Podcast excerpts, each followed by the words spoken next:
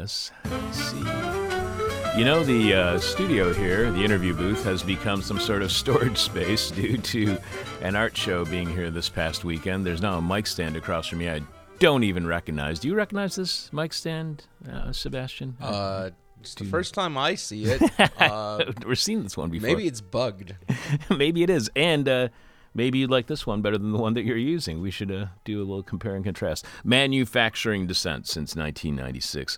This is Hell, streaming live and podcast shortly after. During the week at thisishell.com, the world broadcast premiere of all four hours of every week's This Is Hell airs Saturday mornings from 9 a.m. to 1 p.m. on Chicago Sound Experiment, WNUR 89.3 FM. You can also hear This Is Hell in an abbreviated one hour version weekly on Radio Free Moscow. In Moscow, Idaho, twice every week on Lumpen Radio at lumpenradio.com, thrice weekly on the UK based online radio outlet Beware, which you can find at bewaretheradio.com.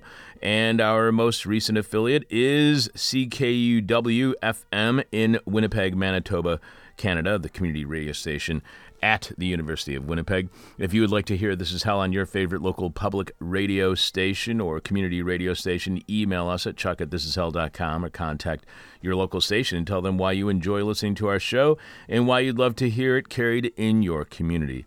So, like most U.S. history we were taught during our K through 12 schooling, and sometimes even beyond that education, there are glaring gaps in what we learned. For instance, what were you taught about the history of Texas? Because even after getting an undergraduate degree in history, I never learned a damn thing about Texas other than what movies and other propaganda I've consumed regarding the sta- Lone Star State have told me.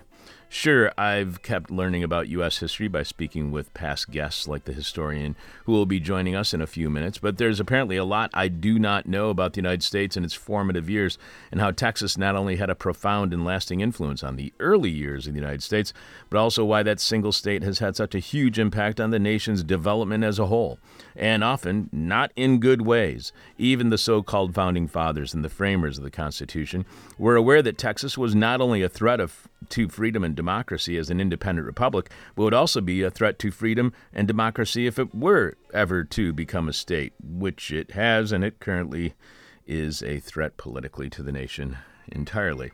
We'll find out how Texas threatened freedom and why it remains a threat to democracy in a few minutes when we'll have the return of historian Gerald Horne, author of the new book, The Counter Revolution of 1836 Texas, Slavery, and Jim Crow, and the Roots of U.S. Fascism. Dr. Horne is chair of history and African American studies at the University of Houston and author of more than 30 books and 100 scholarly articles and reviews. His research has addressed issues of racism in a variety of relations involving labor, politics, civil rights, international relations, war, and the film industry. Gerald has appeared on This Is Hell annually since 2018. On his most recent appearance last year, we talked with him about his then just released book, The Bittersweet Science Racism, Racketeering, and the Political Economy of Boxing. Gerald's book, The Dawning of the Apocalypse The Roots of Slavery, White Supremacy, Settler Colonialism, and Capitalism in the Long 16th Century, made our 2020 list of favorite books featured here on This Is Hell as decided by our listeners, as did his 2019 work, White Supremacy Confronted U.S. Imperialism and Anti Communism versus the Liberation of, South, uh, of Southern Africa from Rhodes to Mandela as well as his 2018 book, The Apocalypse of Settler Colonialism The Roots of Slavery, White Supremacy, and Capitalism in 17th Century North America and the Caribbean. You can hear all of those interviews, and I suggest you do. Even if you've heard it before, go back and listen to them again by going to thisishell.com and searching on Horne. That's H O R N E. I'm your bitter, blind, broke, Gaptooth radio show, live streaming, and podcast host Chuck Mertz. Producing is Sebastian Vupper. Sebastian, how was your weekend? Did you have fun at the party? Oh yeah, the party was great. It was. It's always interesting meeting um like prior iterations of me. Um, Earlier producers on the show. yeah, exactly. Um, you know, and just uh, getting to know like more of the people who make up the sort of like collective background noise of uh, what what's going on here. Um, who who are hanging out here, who will make up large parts of the audience and or an audience adjacent, I, The- I guess. The freakdom that is somehow within the seven steps of some sort of contact here. Yeah, yeah, yeah. There, must be a nest somewhere. There must be somewhere. My weekend was awesome, except uh, for the fear that I was in the midst of getting COVID. But other than that, I, I had a really great time. Now you can probably soon also be in the midst of the fear of getting either monkeypox or the Marburg virus. Uh, if you've not heard of that, there is uh, currently a Marburg virus outbreak in Ghana. If you don't know what the Marburg virus is, it is a virus that is named after one of the whitest places on earth, uh, Marburg, Germany, and it is uh, an evil cousin. Like it's seriously an evil cousin of Ebola, and uh, uh, it's named after Marburg because in the 80s, uh, suddenly a couple of bioengineers started melting inside out in the city of Marburg, and they were like, "Okay, what's going on here?" And eventually found out that the lab monkeys they were experimenting on slash with were hosts to a hemorrhagic fever. Oh, sweet. So we got that to look forward to as well. So I came over here for This Is Art, the This Is Hell sponsored art show that's uh, taking place, uh, that was taking place just outside of our studio doors and continues to take place throughout uh, uh, all of August and into September as the show is still open to uh, during some gallery hours that will be announced in the very near future. So that art show is taking place right outside our, just outside our studio doors in the art gallery known as Second Story Studios. The opening of the show coincided with the 50th anniversary of Cary's Lounge, the bar downstairs from where I'm speaking right now. And I saw a ton of new friends and old, some uh, people who I have not seen since the beginning of the pandemic and some I had not seen for far longer than that. The art is good and disturbing, so disturbingly good, I guess. Uh, the music was fantastic, the food was delicious, but the best thing about the party was what makes every party, every This Is Hell party, every This Is Hell adjacent party a success. And that is the conversations I had and the new friends I made. So thanks to everyone who came out. Thanks to Cary's Lounge, and thanks to all the artists who uh, showed their work. Don't forget the closing of This Is Art will happen during the This Is Hell Listener Appreciation and Anniversary Party happening on Summers last Saturday, Saturday, September 17th, here at Second Story Studios and Cary's Lounge, 2251 West Devon Avenue in Chicago's West Ridge neighborhood. Despite the fact that we will be taking rapid tests at the earliest possible moment, my uncommon law and wife and I, uh, so they can, uh, so we can detect if the virus uh, was uh, we got infected by to determine if, if we are actually positive with COVID. But as the effectiveness of those tests don't really work until five days after any possible contact, uh, that testing won't be happening until Thursday night, so I got that going for me. But aside from the possibility that COVID may ruin our upcoming vacation over the next couple of weeks, Sebastian, what is this week's question from hell? This week's question from hell, inspired by the January 6th hearings and uh, Josh Hawley running away from the consequences of his actions, is the consequences of which questionable action you took are you running away from? The consequences of which questionable action you took are you running away from? The funniest uh, thing I saw about that was a sports website said, "Did I had no idea Josh Hawley ran a 40 in 7.2 seconds because that was a very slow 40 that he ran." Sebastian will be sharing some of your answers to this week's question from hell following our conversation with Gerald on the frightening history of the United States. Again, the question from hell is the uh, the consequences of which questionable action are you running that you took are you running away from?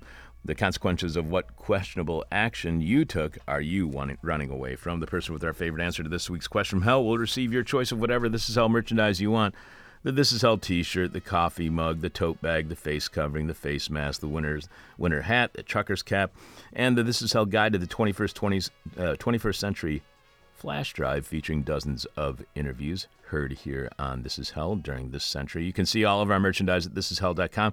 When you click on support, brave enough to be streaming live, dumb enough to be goofy, stupid enough to think that we could be a regular part of your weekly hangover, This Is Hell.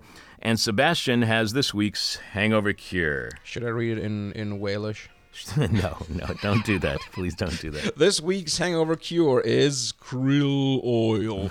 um, if you for if you are if you end up being hammered as a blue whale, uh, the Daily Mail ran a story headlined quote can I can a one pound fish supplement excuse me let me let me get into the into the right voice here. Can a one a one pound fish supplement help with a hangover?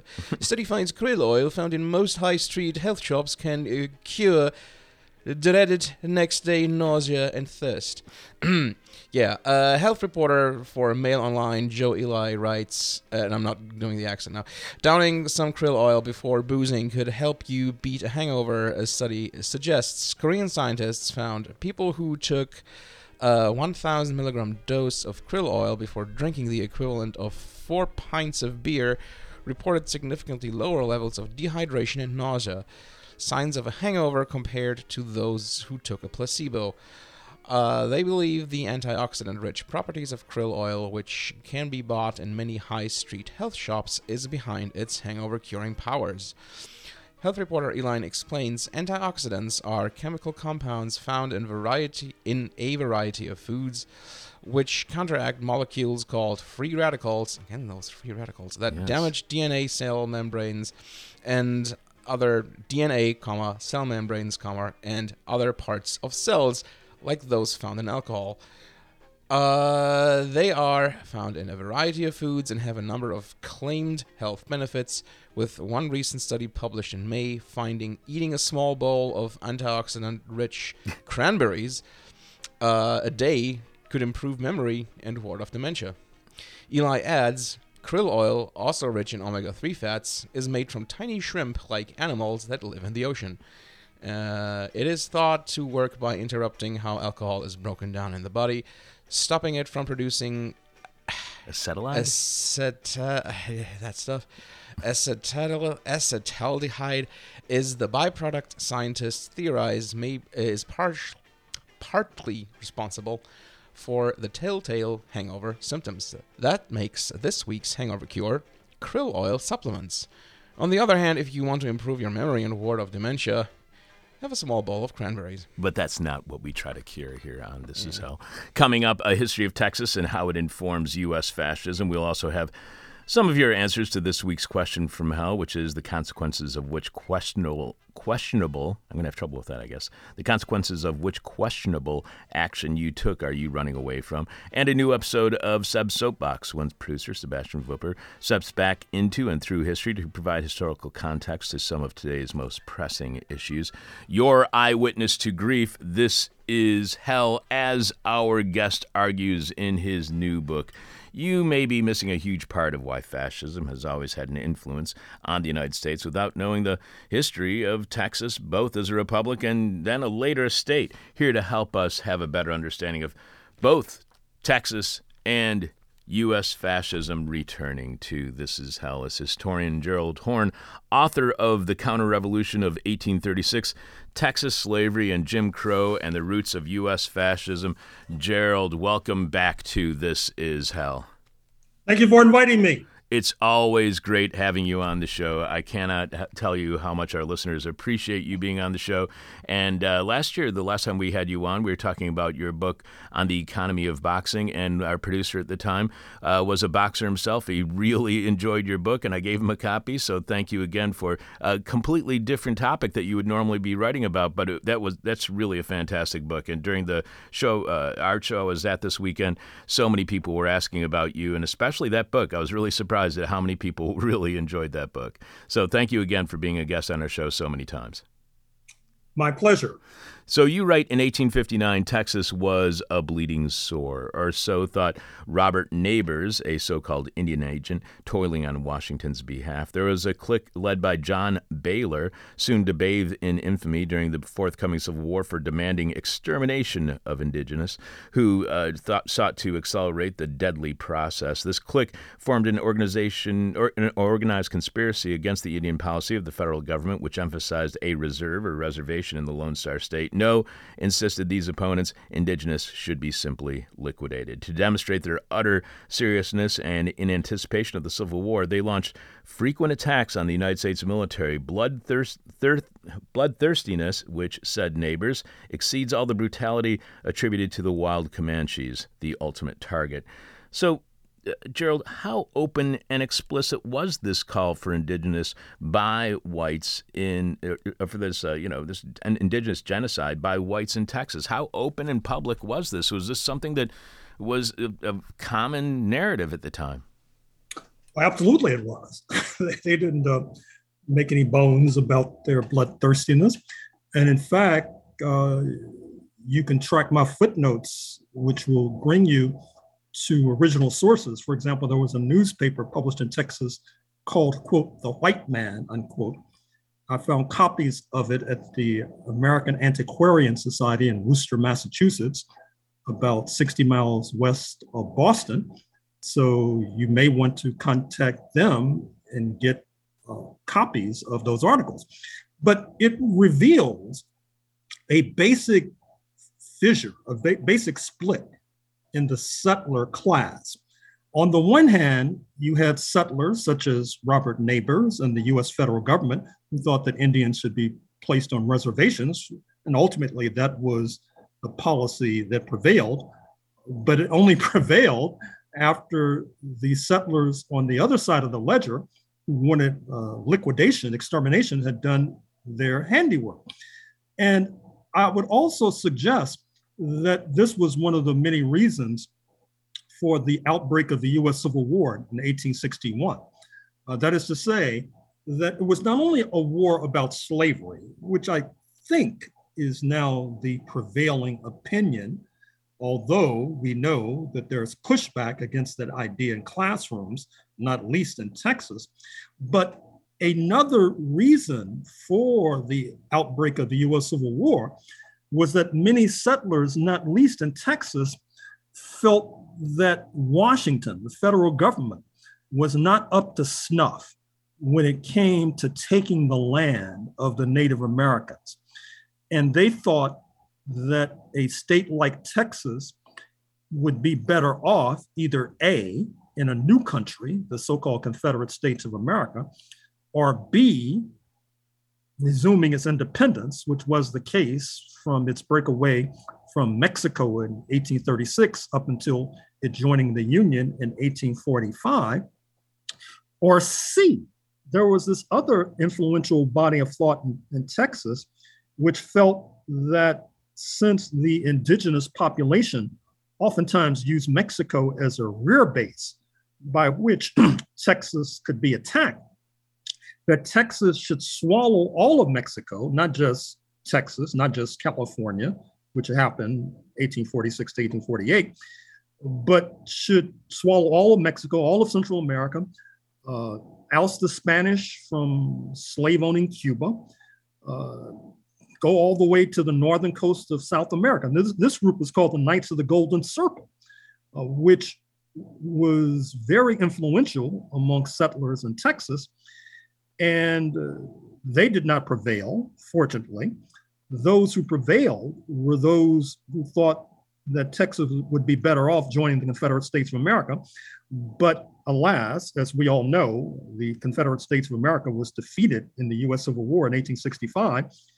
And the Texas enslavers lost their, lost their most valuable investment. Speaking of the bodies of enslaved Africans, is one of the largest uncompensated seizures of private property in the history of the world billions of dollars in slave property liquidated without compensation. And that helps to explain why the Texas former enslavers were so furious, why they helped to found one of the more formidable chapters of the terrorist Ku Klux Klan, why lynching of the formerly enslaved was so murderous uh, in the state of Texas and why one of the most rigid forms of Jim Crow or US apartheid was established post 1865 in the state of Texas. You mentioned uh, Texans, Texas's uh, plans for a kind of imperialism where they would uh, take over uh, Mexico. How much did those kind of that kind of imperial ambitions reflect the imperial ambitions of the United States? A lot of people don't view the United States as being an imperial country until imperial nation until 1898, but it's arguable that uh, the United States, even before it was the United States, was a very imperial nation or uh, federation or whatever you wanted to call it at the time. So, how much does that imperialism of Texas reflect the imperialism of the greater United States at that time? How much did Texas, even when it was a republic, still reflect what the United States was at that time? Well, I think that if you see indigenous nations as legitimate political bodies, you could make an argument clearly that from its inception, the United States itself, by overthrowing these indigenous polities, was embarking upon an imperialist path that reaches a crescendo in the 1890s with the overthrow of the independent state that was Hawaii, which then becomes the 50th and presumed final state of the United States in 1959, with the ouster of the tottering Spanish Empire from the Philippines in the 1890s and from Cuba and Puerto Rico in the 1890s.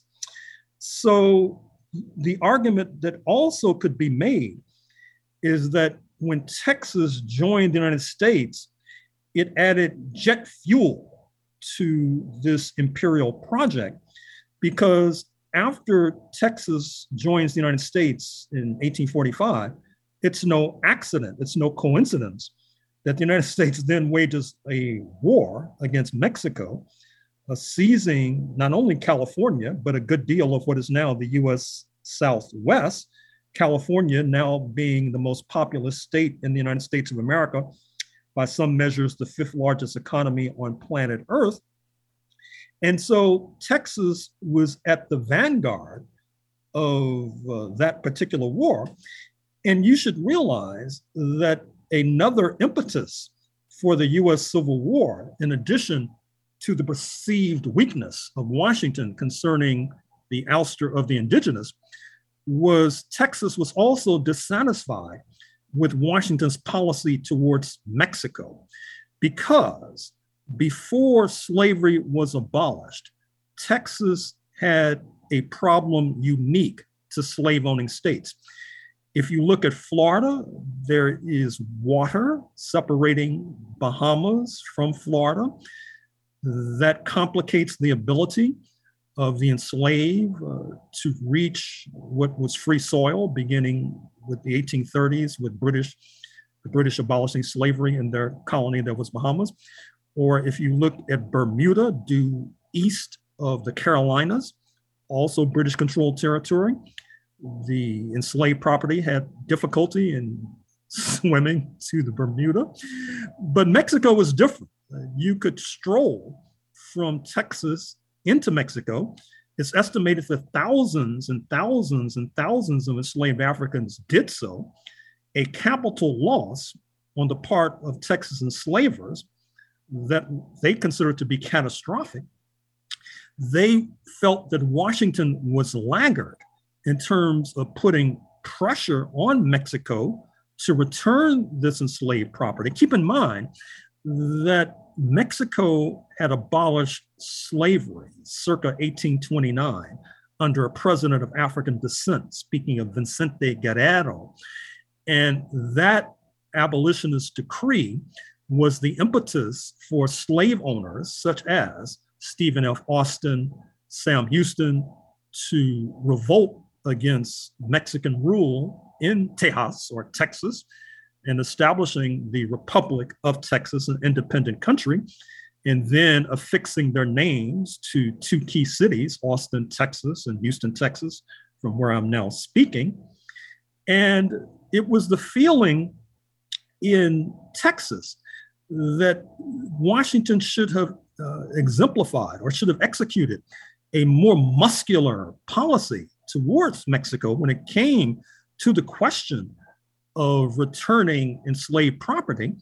And since they felt that Washington was not up to the task, they decided to bolt from Washington and throw in their lot with the so called Confederate States of America. But as noted, they wound up losing that most valuable of investments, enslaved Africans.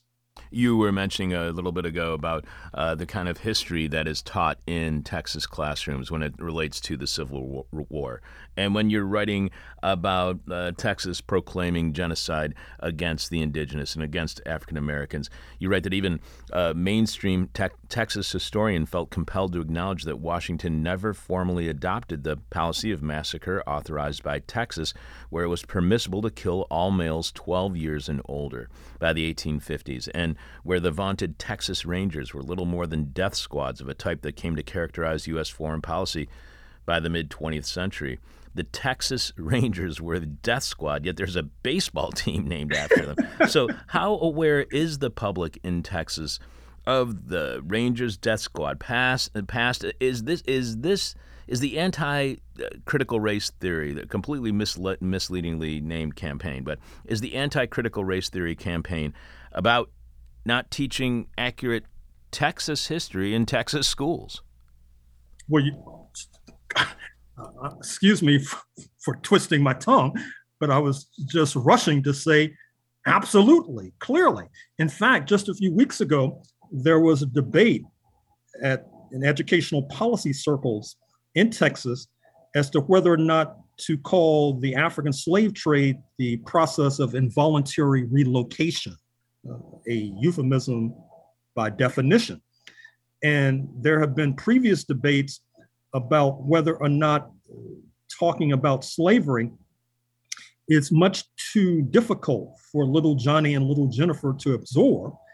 And that, of course, not only led to this uh, rather hysterical and demagogic campaign against so called critical race theory, which uh, many of the legislators and policymakers do not know how to define, but as well, it led to a real backlash against the New York Times 1619 project, uh, which you may recall came out in 2019, uh, spearheaded by now university professor Nicole Hannah-Jones, which said that the founding era or the founding of US democracy should be traced back to the arrival of Black people, not necessarily to 1776, because in actually uh, playing upon some themes that are in my book, The Counter Revolution of 1776, uh, she and the Times crew were arguing that 1776 uh, basically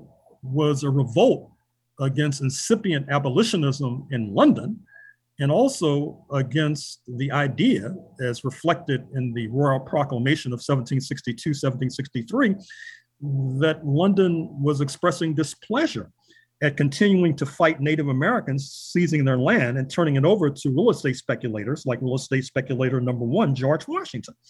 And so these are very difficult ideas for many in Texas, not only Texas, but many across the nation from the Atlantic to the Pacific to comprehend or absorb.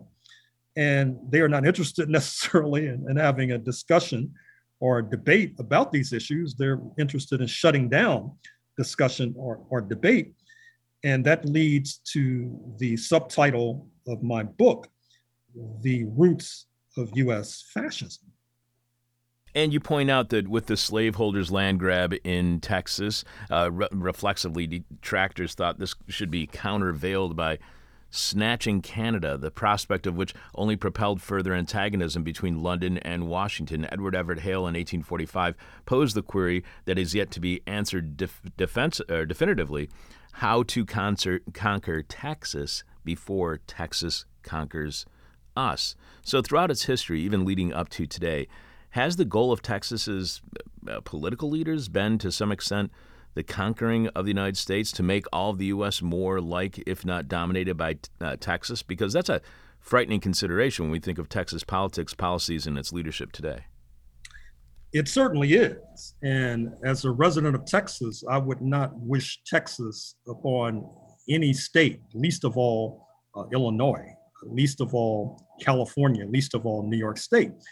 But keep in mind that when Texas comes into existence as an independent state in 1836, the idea of the leaders of that republic was to challenge the United States of America, particularly to challenge the United States of America in concert with foreign powers, particularly France, which was a kind of mentor of independent Texas. Texas had the idea that it should be in the vanguard of further denuding Mexico by winning the rush to the Pacific, beating the United States, and seizing California, which would then be a beachhead in terms of independent Texas, then strengthening itself against the United States of America, and then extending its remit into the Pacific by taking Hawaii before the United States does in the 1890s, and then making its way to the uh, dreamily lucrative market that was China, and that is China, and that was and is India.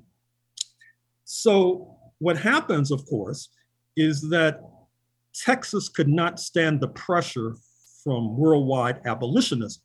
Not only abolitionism in Mexico, and to repeat, Texas had a unique problem in having, having, a, uh, having an abolitionist nation on their doorstep. Speaking of Mexico, Florida did not have this issue, nor did Louisiana, Alabama, Mississippi, the Carolinas, Virginia, etc. Not only an abolitionist nation, but an abolitionist nation whose closest comrade, perhaps, was revolutionary Haiti. Revolutionary Haiti, you may recall, 1791 to 1804 with the Haitian Revolution, a successful revolt of the enslaved, a successful revolt of unpaid workers, overthrows slavery, sets up an independent nation that then allies with abolitionists in London. And that combination finds friendship with Mexico. That is one of the reasons why Texas crawled into the Union in 1845 because it could not withstand the pressure from worldwide abolitionists, particularly abolitionists London. However, just as a footnote, uh, keep in mind that when Congress voted to accept Texas as a state, there probably should have been a vote of a supermajority, but it was only a simple majority. And that may become relevant as soon as next year because at the Republican Party convention in Houston just a few days ago, the party voted to put a referendum before the voters of Texas for Texas to secede once again, uh, setting up an independent country. Now, I know there are probably those in your audience will say, I hope they win. Good riddance to bad rubbish, but not so fast. Number one, I think that Texas would then reclaim its longtime ambition of challenging the United States.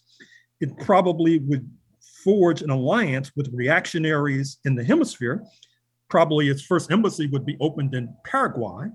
And if Bolsonaro, the Trump of the tropics, wins in the Brazilian elections, the second embassy would be opened there after October 2022 when you have the Brazilian elections.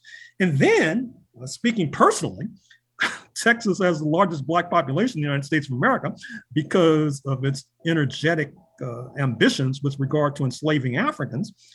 And as a Black person living in Texas, with Texas perhaps also being on the cusp of fascism, I shudder to think what would befall the Black population of Texas if Texas becomes independent.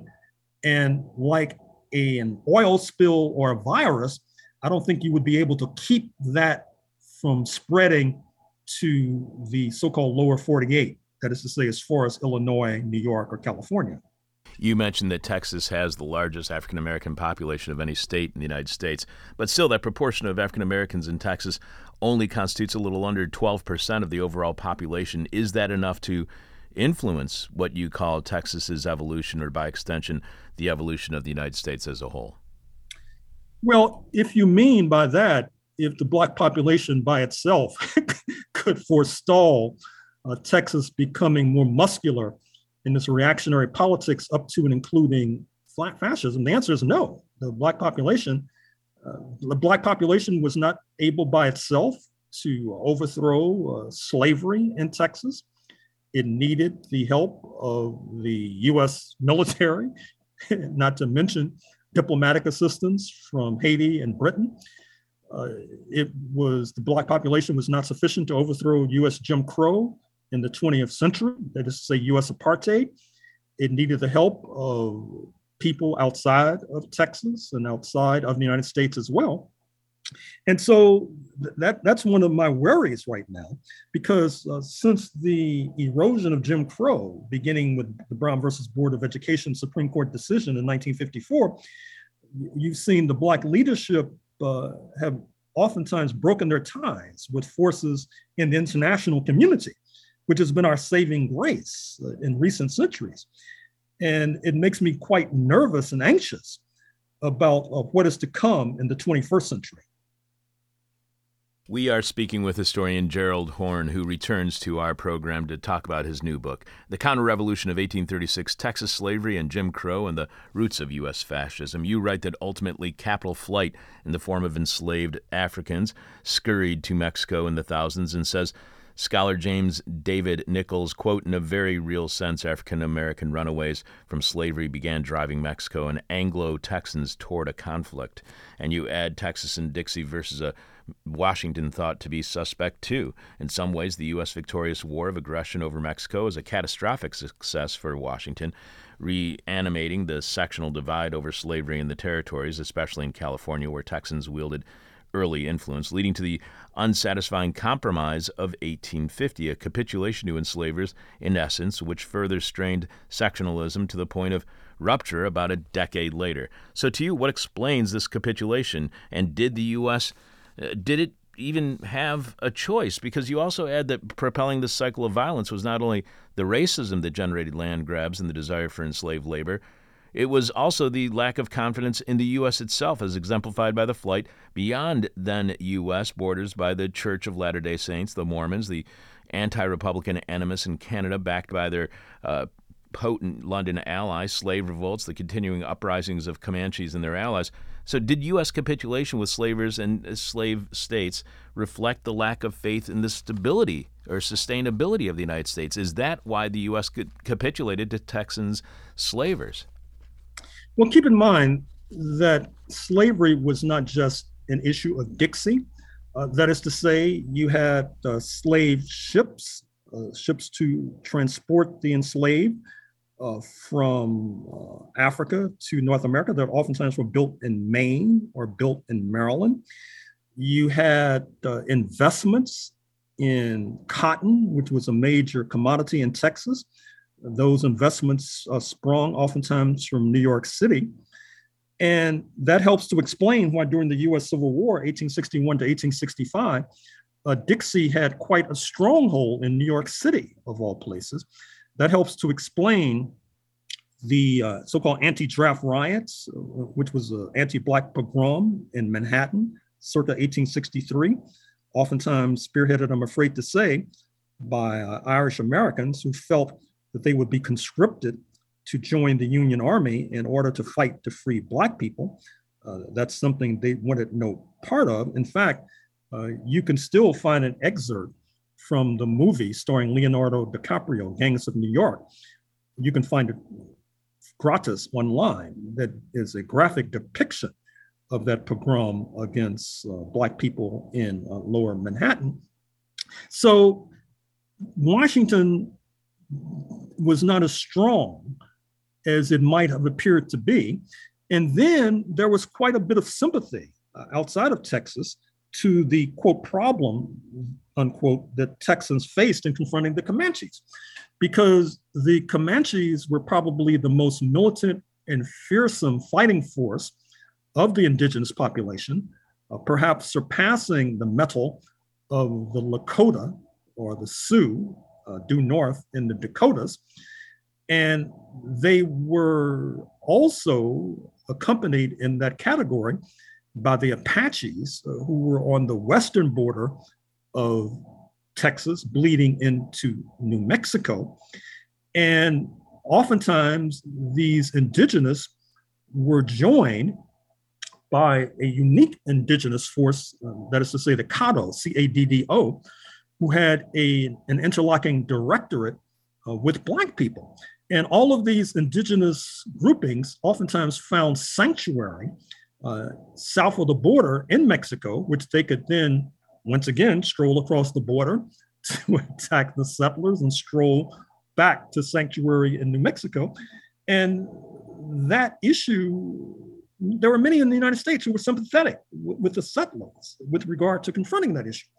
And then you mentioned in, in passing uh, the Church of Latter day Saints. Now, given the fact that the Mormons, as we call them today, are considered a bulwark of conservatism and conservative values in the GOP and the Republican Party in particular, it may come as a surprise to many in your audience that that was not the case in the 1850s, particularly 1857, when there was a virtual war uh, between the Church of Latter day Saints and the US government. Now, this has impact uh, because with the US military uh, fighting the Church of Latter day Saints in Utah, northwest of Texas, that was that, that meant fewer US troops uh, who could assist the Texas settlers in terms of combating the Native Americans uh, and rebellious Africans. And so, in that context, as your quotation suggested, the war against Mexico, 1846 to 1848, with the United States walking away with California and Arizona and New Mexico and a good deal of, of the US Southwest, was a catastrophic success because what that meant was that the folks in the slave owning territory said, aha, uh, this is more room to expand slavery.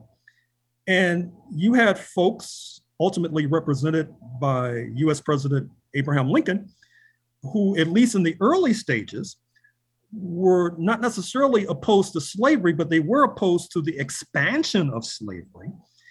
And the enslavers, perhaps understandably, because of the aforementioned factors, they overestimated their strength within the US Union. They overestimated the sympathy that they would enjoy within the US Union, and they decided to go for it all and have a rebellion to not only perpetuate slavery forevermore, but overthrow the Lincoln government. in, uh, 1861, 1865. And of course, they failed wound up losing all, all meaning their most valuable property, enslaved Africans, which then, which then uh, pitched them in, into this, uh, this morass of terrorism as embodied in the Ku Klux Klan as they sought to exact revenge against their former property. Because, as noted, the seizure of property that is to say, the liquidation of the financial interests in Africans, was the largest uncompensated expropriation of private property, uh, one of the largest in world history, certainly the, one of the largest uh, in the history of North America. And it led to this terrorism and ultimately led to this unsustainable system of Jim Crow, whereby the enslavers sought to wall off the Black population from the rest of the United States. That is to say, if there was a Black witness in court, you had to swear in on a different Bible. If your pet died, they had to be buried in a segregated cemetery. In some factories, if there were Black workers there, you had to look, you couldn't look out of the same window as those who were non Black. And that system was ultimately not only ludicrous, but unsustainable and ultimately fell victim uh, in the 1950s to forces of modernization. You also point out that as Jeff- Jefferson Davis struggled to reach Texas, the Confederate president struggled to reach Texas in 1865 for the rebels' last stand in conjunction with French backed Mexico, Major General Gordon Granger approached Galveston, Texas with a Union force thought to be comprised of upwards of 75% Negro troops. The composition of this force made sense not only because, as the Spanish had discovered decades earlier, these troops were more determined than most to fight, a quality that was desperately required in light of the depth of the challenge, but as well, they were ideal to vouchsafe the order issued on June 19th, reiterating the legality of abolition or what became to be known as Juneteenth. For Davis and his fellow desperados, they thought that they could rally the erstwhile lost cause from their new residence in Mexico, then retake Texas and the Southwest, and as one student bluntly put it, they could launch raids and continue to kill Yankees, Jefferson Davis's loose plan when he fled, or alternatively, akin to Texas uh, Texan slaveholder Frank McMullan, one could flee all the way to Brazil and form New Texas in a slaveholding empire that could challenge Washington diplomatically, perhaps even militarily. If the Union forces had failed on Juneteenth, would the Civil War then have continued? Was the war not over at the signing of the Treaty of Appomattox, but at the Juneteenth battle in Galveston? Well, I would say that Appomattox, April 1865 in Virginia, when General Robert E. Lee turns over his sword to the Union military, that many in Texas in particular saw that at most as a pause before reloading. June 19, 1865, when General Granger shows up in Galveston, Texas, that uh, they also saw that as a pause before reloading, because as your comments suggested, the idea was that since France, one of Texas's closest comrades, had seized on United States preoccupation with civil war in the 1860s to take over Mexico. That's the origins of the Mexican American holiday of today, Cinco de Mayo, which marks a significant victory of Mexican forces over the French occupiers circa 1862. And so the idea was that not only would Texas enslavers flee into French occupied Mexico with their valuable property in, in tow, the Mexican puppet emperor Maximilian would reverse the abolitionist decree of a few decades earlier that had led to Texas secession from Mexico in 1836 under Stephen F. Austin, Sam Houston et al. And that uh, Mexico could then become a rear base by which not only could slavery continue, but then the war could continue against the US government Uh, with the backing of France. But what happens is that they did not necessarily get buy in from the Mexican population with regard to the scheme. And by June 19, 1867, the Mexican population had risen up and overthrown the Maximilian French puppet dictatorship. And June 19, 1867, I argue, brings us closer to real abolition because keep in mind that even after June 19, 1867, there were scattered cases of enslavement of Africans continuing. Indeed, even today in 2022, uh, slavery to a lesser degree exists in the United States. It's oftentimes uh, passes under the euphemism of, quote, wage theft, unquote, uh, whereby uh, people work and don't get paid. And you've seen stories, I'm sure, about these sweatshops in Southern California, mostly featuring uh, Asian, Latino workers, where the workers are not only not paid, but oftentimes not allowed to leave the premises, which is this kind of replica of the plantations that produce slavery and sugar and other commodities. Now they're producing uh, clothes, for example, fast fashion, as is oftentimes called in the United States today. So, this question of Texas and the question that you mentioned a moment or two ago, whether or not uh, the United States could conquer Texas or Texas could conquer the United States, it's still a live and open question as represented not only by this demagogy about critical race theory, about Texas's demagogy concerning open carry of weapons and this rather uh, ridiculous interpretation of the Second Amendment of the US Constitution with regard to circumscribing of women, women's reproductive freedom, where Texas has been in, in the vanguard, even before the, the, Dobbs case coming out of Mississippi. So uh, I would urge and encourage uh, your audience to pay careful and close attention to Texas because I'm afraid to say where Texas is right now may be where the rest of the country is headed. That's the most frightening part of, uh, I shouldn't say that. That is one of the many frightening things that you bring up in your book. You write that of, of the post Civil War era, what seemed to be a rosy dawn of freedom was swiftly drowned in death as Texas solidified its already extant role as the continental epicenter of counter-revolution. Between 1865 and 1868, as the reborn nation was struggling to solidify a new birth of freedom, Texas led the nation in total number of homicides. Historian Fawn Brodie, in her study of abolitionist hero Thaddeus Stevens, conclu- concluded morosely that at that point Texas Negroes were off were worse off in that state than any other. Did life become worse for African Americans in Texas after slavery was abolished, after the war, the Civil War was over, and slavery was eventually abolished, and the war finally ended on Juneteenth?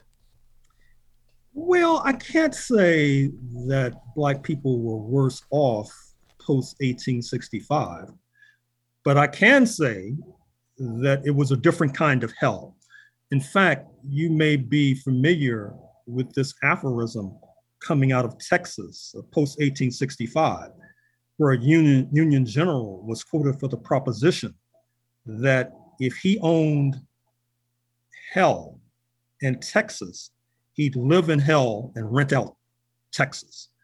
Now, was Texas worse than hell? Well, certainly it was a living hell uh, for the indigenous population and the black population. And sadly enough, I'm afraid to say that the black population would have benefited from better leadership because what happens during this inglorious period following the US Civil War is that you have many black soldiers who were felt indebted to the United States government. And so they become the spearhead in wars against Native Americans, the Buffalo Soldiers, oftentimes uh, sung by Bob Marley of Jamaica and those who followed him. And they were really, a, I, I, I hesitate to call it a death squad, but certainly the kind of roughhouse tactics that they used against Native Americans is one of the most despicable chapters in, in, in Black history. And what's even worse is that it does not do them any favors. What I mean is, at the same time that the Buffalo soldiers were routing the indigenous population in West Texas, the Black population, which is heavily centered in East Texas, was being routed in turn by the Ku Klux Klan and other terrorist forces. I mean, and being routed, uh, there's one episode that I described, which is not atypical, where a black man is shot through the head upon entering a store and not removing his hat. And so, because of this apparent violation of contemporary etiquette, he pays with his life. And that bespeaks uh, the worthlessness, in a sense, of Black life at that time. And, and keep in mind as well that there's another story that needs to be told uh, with regard to what's happening in that part of the United States at that moment. Uh, recall that Indian Territory, what is now Oklahoma, was established on the northern border of Texas. Uh, that is to say, it was an attempt by the United States to tie down Texas's ambitions to challenge the United States by putting disgruntled indigenous people who had been ousted from their homeland in Georgia, speaking of the Cherokees and also speaking of the Creeks, the Choctaw, the Seminoles, all dumped into Indian territory. And many of them, particularly the Cherokees, had emulated the settlers by becoming enslavers of Africans. And so what happens is that many of the Cherokees in particular, they fight with the Confederacy and thereby have to pay a heavier price than most enslavers by giving up both land and also uh, giving up the land to the black population as well, which leads, to, at least for a brief moment, to a kind of enrichment of the black population. However, you may also recall what happens in 1921 with the Tulsa massacre, where one of the richest black communities in the United States in Tulsa, Oklahoma, is subjected to massacre by settlers who are envious of their wealth coming out of this, this uh, deal with the Native Americans. And they wound up losing everything and wound up being driven further into poverty, many of them fleeing to the four corners of North America. And so it's understandable why you would ask this question whether or not uh, many Black people might have been worse off uh, with the abolition of slavery. But all things considered, I'd have to say, despite the Tulsa massacre, despite lynchings, despite being murdered for mundane violations of social etiquette, I'd have to answer no to that question. And you also point out that Indian Territory, as in quotes, reflected the dialectic of radical reform versus reaction in a manner as profound as its southern neighbor, Texas. We're talking about Oklahoma being the Indian Territory. One analyst has observed that what became Oklahoma at that juncture had more bandits, horse thieves, counterfeiters, whiskey peddlers, and train robbers per square mile than any other place in the United States. It wasn't uncommon for travelers to disappear and never be heard from again. At the same time, black deputy marshals in the Indian Territory had the authority to arrest whites and defend their lives in doing so. They had the authority to kill whites if the situation called for it, which was unique for the United States at the time. Nevertheless, the allies of the Negro liquidated uh, Indian Territory, then by 1907 established the state of Oklahoma, whose initial bills imposed Jim Crow. The Sooner State has been described as resembling a meat cleaver lurking above Texas, its blade dripping with the blood of the Red River but the impact threat, uh, implicit threat of the foregoing rise of Negroes tended to dissipate after Indian Territory was largely dissolved. So, why was this essentially lawless area the perfect site for the implementation of Jim Crow? Well, first of all, keep in mind that Indian Territory was one of the few territories under Washington's jurisdiction, ostensibly, that was occupied in no small measure by Confederate forces. The last Confederate military officer to surrender officially in June 1865 was Stand Watie, W A T I E, uh, who was a Cherokee leader. And so what happens is that there was probably more dislocation in Indian Territory following the end of the Civil War than any other part of the United States of America, perhaps even more so than in Texas, uh, because of this bitter contestation between A, the Confederates and the Federals, and B, the contestation between the indigenous and the settlers. So, what happens is in Indian Territory is that the indigenous are still still have jurisdiction and a certain amount of sovereignty in an Indian territory. You might have seen that uh, there was a recent case in the U.S. Supreme Court that sought to circumscribe uh, Indian sovereignty. This is in 2022, and certainly there was even more Indian sovereignty in uh, 1872. And as a result, you saw that in these sovereign Indian lands, uh, they were more willing, particularly, I, I must say, the non Cherokee and the non Choctaw, because the Cherokee and Choctaw were the major slave owners, to even have Black American uh, law enforcement officers who could then enforce the law against settlers or against others. But alas, uh, this was seen as unsustainable by many in Texas I'm sure you're familiar with the University of Oklahoma, and their mascot is the Sooners. And what that refers to, and you can go online and see uh, film of this. In 1889, or recreations, I should say, in 1889, Indian Territory is opened up for settlement.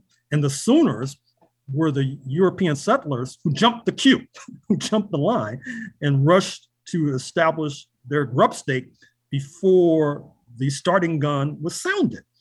And then that led inevitably to Oklahoma joining the United States in 1907.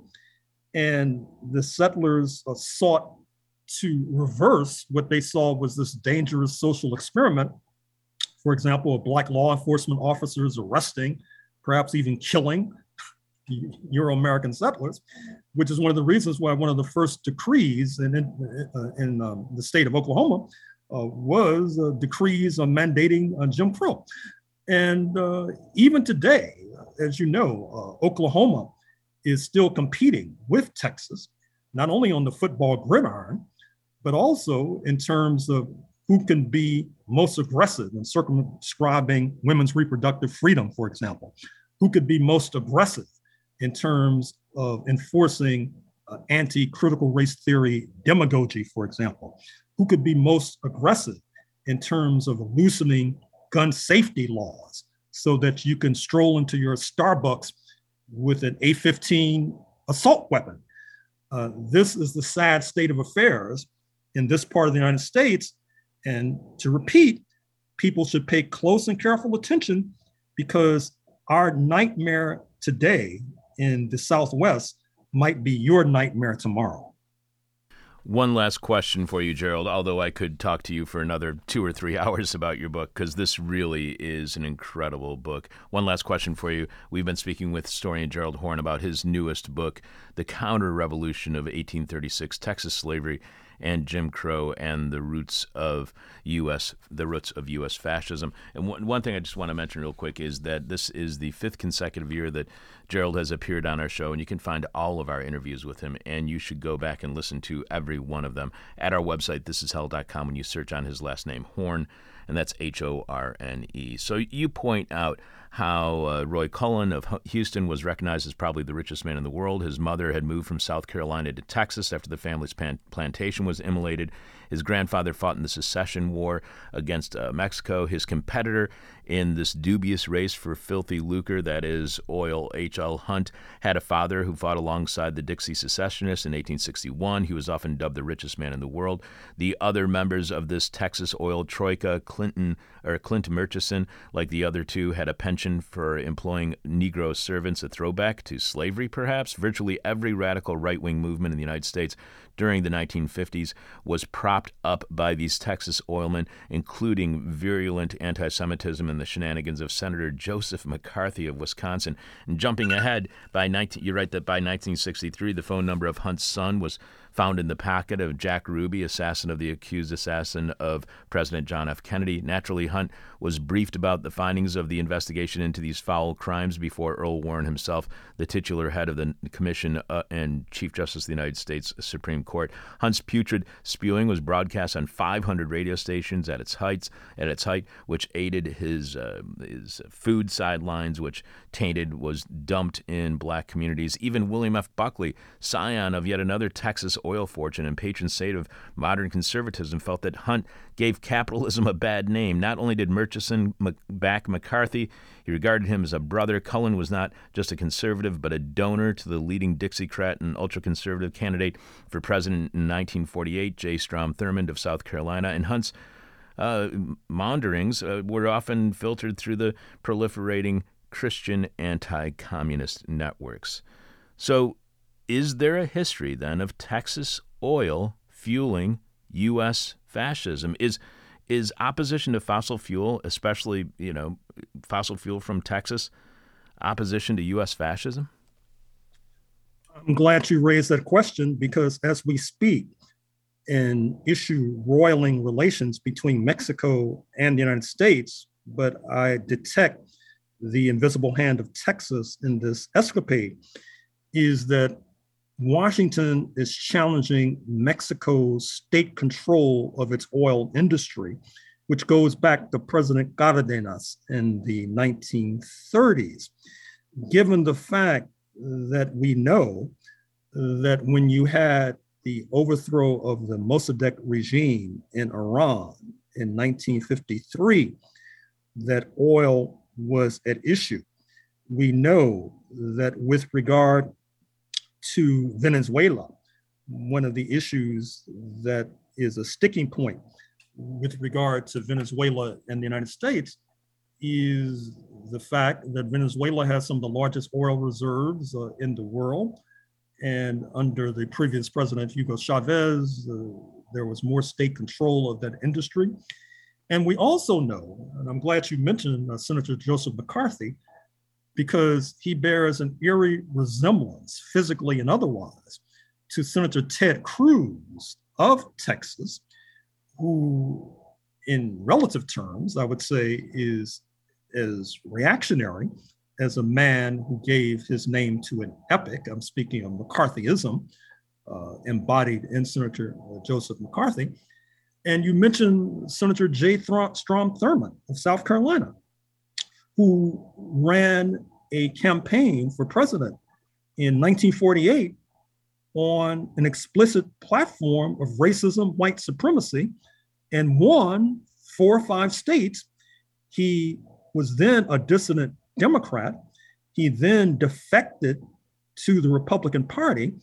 He was in the vanguard in that respect because recall that in 1965, with the passage of the Voting Rights Act, that in a sense is a Magna Carta for not only Black voters, but voters from a language minority backgrounds as well, such as getting ballots in Spanish or Vietnamese or Putonghua, the language of China, et cetera, that with that legislation, you saw a mass defection from the Democratic Party, theretofore the party uh, of the South. Uh, they defected mass to Richard Nixon's Republican Party uh, by 1968. And so that brings us, of course, to today, where now we may be on the verge of a unique form of US fascism. We may get a glimpse of that as early as November 2022, assuming that the Republicans reclaim the House and the Senate to go along with their stranglehold over the US Supreme Court. And we all know that sooner rather than later, Agent Orange himself, Donald J. Trump, will be announcing to run for president. And uh, it would be difficult, I'm afraid to say, to bet against him in November 2024. He's already pledged, and see the article recently in Axios, A X I O S, to engage in a massive purge of the civil servant workforce, what he would refer to as the deep state, not only the Justice Department and the State Department, but other federal agencies, the kind of fate that has befallen uh, Black Americans in terms of a la Breonna Taylor in Louisville having authorities burst into your residence, uh, guns blazing, with you lying dead in the aftermath or being executed because of a mi- minor traffic violation. In the front page of the New York Times, January, July 25th, 2022, uh, there's an article about the so called constitutional sheriffs who feel that the election of November 2020 was stolen. They're not just from Texas, but of course, they have a stronghold in Texas. Uh, they also express this idea of them being the ultimate embodied embodiment of the Constitution in their county, which means that they are the law, not necessarily the Congress in Washington. And so you see this rather strange odyssey of the United States uh, devolving from states' rights, which was the mantra of the 1960s when segregationist governors like George Wallace of Alabama said that the sovereign state of Alabama did not have to obey these pointed headed bureaucrats in Washington. Now you have county rights, where the sheriffs, who carry guns, by the way, uh, unlike George Wallace, as far as we know, and already uh, have been visiting uh, polling booths uh, during elections, which can be very intimidating uh, to many voters. So uh, we are perhaps on the verge of a new dimension of US reality in politics. And that is one of the reasons why I urge and encourage your audience to not neglect what's going on in Texas, because to repeat, our nightmare today may be your nightmare tomorrow. Gerald, I cannot thank you enough for again being on our show. And we look forward to your next work. What is the next book you're going to be you're working on right now? The City of Washington D.C. That is to say, the people, as opposed to the the high government in Capitol Hill and the White House. The title is Revolting Capital: Racism and Radicalism in Washington D.C. 1918 to 1978. And when do you think that's going to be released? Next year. All right, well, then it's going to be six straight years that you'll be coming on our show because we'll definitely have you back on the show. Contact us whenever you have any work coming out. It's always a pleasure speaking with you, Gerald. Thank you so much for showing as much support as you have had in the past for This Is Hell. I truly appreciate it. Thank you for inviting me. All right, take care, Gerald. You know, the last question that we ask is always the question from hell, the question we hate to ask, uh, our guests may hate to answer, or our audience is going to hate his response. And so we. Uh, I didn't say that before the final question, but the one about fossil fuels fueling uh, fascism in the United States, uh, Texas fossil fuels especially, that was supposed to be the question from hell. Unfortunately, I'm distracted by the fact that I still have 35 freaking staples in my stomach, and they're being taken out at 4:30 today, a little bit after this uh, 80 minutes of This Is Hell. If you're listening on WNUR, this beginning of This Is Hell. And uh, yeah, I just can't get it out of my mind that I'm, I'm having this done without anesthesia. So my apologies for not introducing the final question as the question from hell. Staring into the abyss so you don't have to. This is hell. If what you just heard from Gerald on Texas and fascism, if that conversation was in some way enlightening or deprogrammed you from a previously held belief or understanding, or made you feel like you actually learned something or to realize that yes, this really is hell, Show your support by becoming a subscriber to our weekly bonus Patreon podcast, which this week streams live on Thursday at 10 a.m. and is podcast shortly after at patreon.com slash this is hell. You can also show your support for a completely listener-supported This Is Hell by visiting This Is Hell and clicking on support. But we need as many of you as possible to be signing up to our Patreon podcast. On last week's Patreon podcast, you should listen because I marked my 26th anniversary of broadcasting on Chicago Sound Experiment, WNUR 89.3 FM, by recalling my entire history on the radio, how and why that history got interrupted, the events that led me to contacting NUR to see if there were any opportunities to be on air, and, I, and uh, what I was doing on the station when I first started back in 1996, how eventually This Is Hell came to be This Is Hell, and some of our achievements along the way since we began and up to this very day. We also shared our October 11th, 2008 interview with author Thomas Frank, one of our listeners' very favorite guests, on his then just released book, The Wrecking Crew How Conservatives Ruined Government, Enriched Themselves, and Beggared the Nation. But you can only hear all of that as well as getting exclusive access to a secret code word that gets you a discount on all of our This Is Hell merchandise and access to over two 100 Patreon podcasts, all with new monologues by me,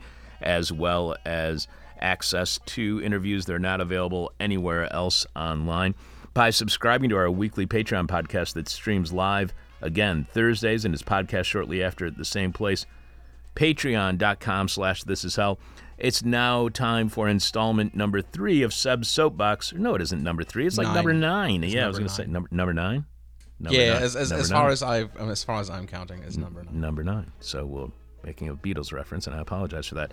Our newest segment, where producer Sebastian Vupper, a historian himself, gives us his take on history. Sebastian? on it. Seb's soapbox. So today I'm going to talk about whiteness, which is kind of a strange thing. Uh, like many of the issues that I discuss on this segment, whiteness is something that, although it seems like it would have been around forever, is actually surprisingly recent. So instead of asking how are white people, the New York Times covered has that covered for us. Again, we are not the media. Today, I want to ask why are white people? But Seb, are you not white yourself? Well, I guess I am, at least white passing. I mean, I wouldn't have been quite white 150 years ago. Germans weren't quite considered that until some point later. Or rather, the categories at that point were just different. Uh, whiteness, in the way that we understand it today, is a fairly recent racial category. And the people who we think of as white today have not conventionally been thought of as white for as long as popular consensus would make you believe. And uh, the same is true for some categories of non-white people. Um, also, the mutation in Homo sapiens sapiens, you know, the human animal, uh, that creates whiteness as such, is itself also a lot younger than you'd think, because research shows that white people, as in us pasty friends with pale skin who get sunburned after two seconds, are basically just about 5,000 years old. Before that every human was a person of color and or black depending on how inclusively or exclusively you're using those terms. Um, and so the ancient romans for example would probably not entirely pass as white today uh, but this is where things in terms of racial nonsense become interesting um, because the ancient Romans also thought of Asian people as looking like us. If you look into the sources, they, that's what they say. Another reminder that globalization is much older than the current moment and that people in ancient times could indeed travel quite far. Just not as fast as we do today. But yeah, the ancient Romans encountered Asians and uh, were like friends, Romans, countrymen, over yonder hills and beyond the river, and then some. There's also people, and you know, they look like us. Doesn't that make your laurel spin? Uh, just a bit of bit of ancient Roman humor there for you. Um, even Italian explorer Marco Polo thought that the Chinese were essentially like us. Funny enough, the people of Asia only became categorized as non white when white Europeans started colonization projects there and the locals weren't happy with it. And uh, yeah, it turns out if you want to subjugate and exploit a people, it's much easier to do when you decide they're fundamentally different and lesser. And whiteness in America essentially started out as a counterpoint to blackness. White people were the ones who were free, black people were the ones who were enslaved. And this too only happened to emerge after a while. I mentioned Bacon's Rebellion before. And, uh, and that's usually seen as a turning point there because the local Virginia planter elites were incredibly scared of the mob. They started to favor using black African slave labor over white indentured servants. And this again is an oversimplification, obviously, uh, but essentially, indentured servants would, after a while, gain their freedom and claim their own pieces of land. And since they were a lot more of those guys than there were planter aristocrats, the elites got their knickers in a twist, and especially since the freed indentured servants started to work together with the freed and also still indentured African slaves, who initially also could gain their freedom because slavery hadn't been made into a racialized caste. That changed eventually because divide and conquer is the name of the game. Africans became permanent chattel slaves with no chance of getting gaining freedom for themselves or their children. In contrast, whites could never be slaves, and don't buy a word of any of those ding dongs that say that the Irish were slaves because that's just simply not true.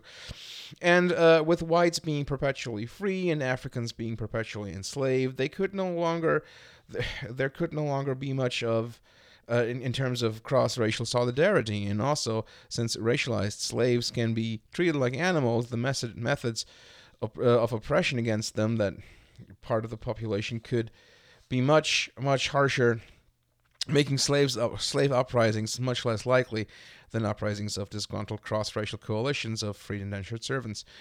The crystallization of whiteness then has a lot to do with the slave trade. So, thanks a lot, British Empire. This development also broadly coincides with the scientific revolution and the first zoological categorization of animals into phylums and so on. And because the people design, designing these various hierarchies of the animal kingdom were white dudes, they quickly applied the same categorizations to people and put themselves on top like the good little freaks that they were. So, all of that coalesces, especially in the Atlantic world, so the world that's connected by the trade through the Atlantic Ocean.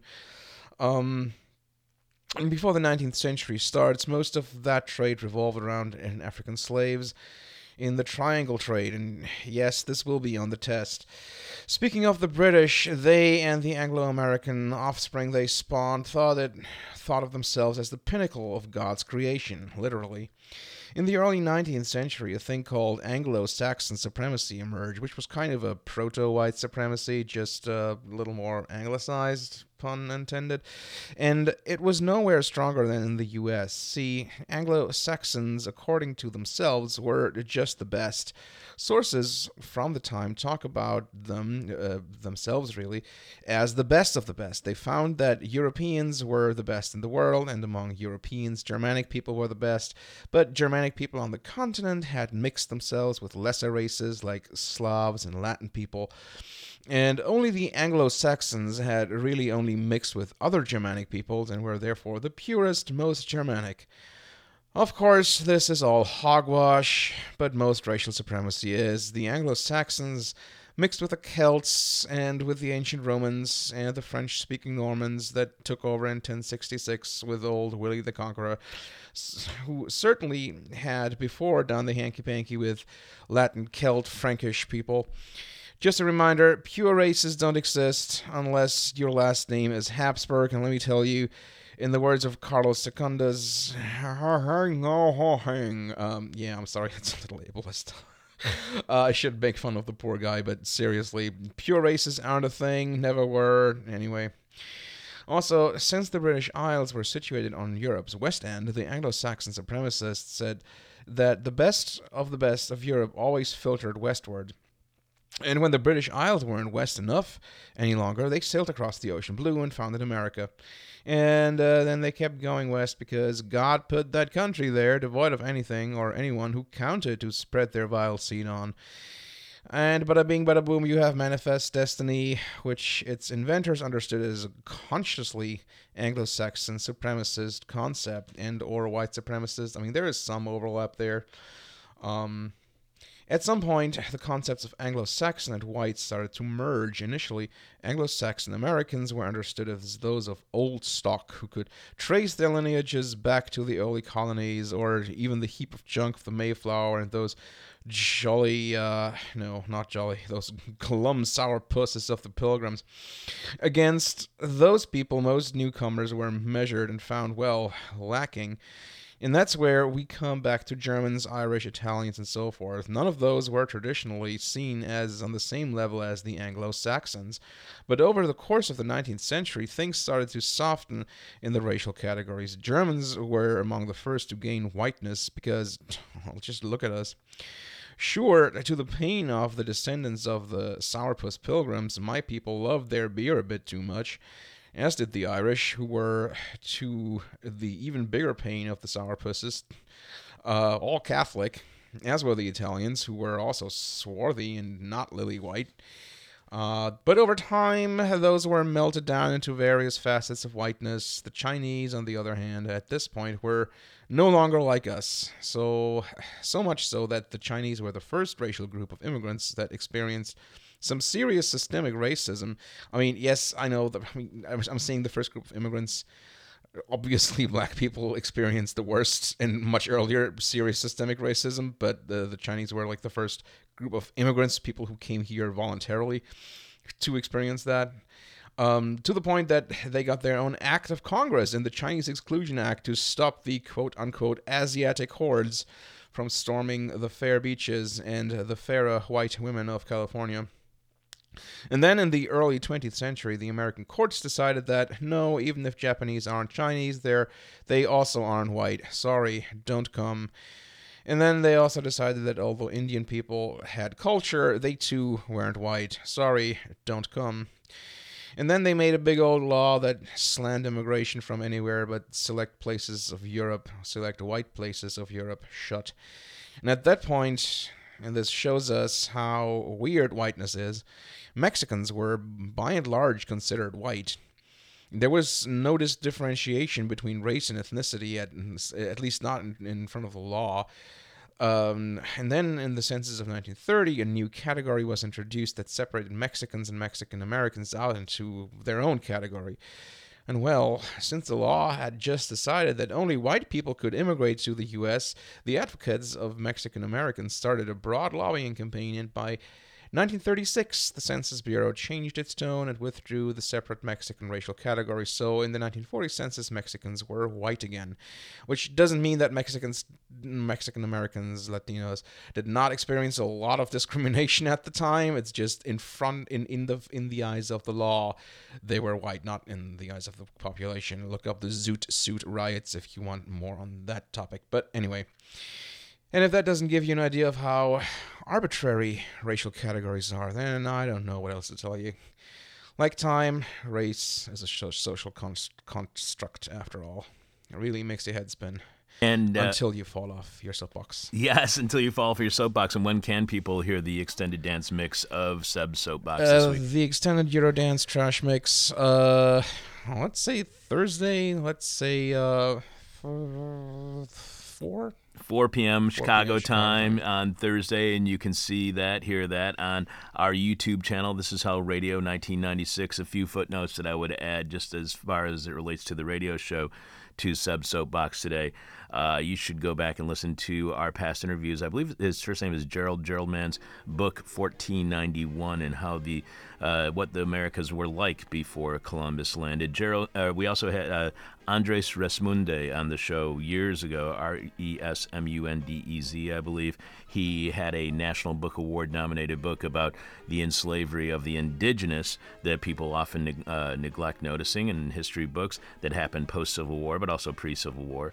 Also, uh, when it comes to the global slave trade and how it really was uh, 400 years of a global slave war, you should check out our interview with Vincent Brown and his book, Tacky's revolt. And as far as I don't know if you know about this or not, Sebastian, uh, Chicago's Lager Wars, which pitted German immigrants against Irish immigrants, all over beer. So What, the beer riot? Yeah, it's the Lager Wars or beer riots. It's called the Lager, the Lager beer riot of 1955. Uh, 1855. 1855, and yeah. Uh, I love the way in which uh, I love the way.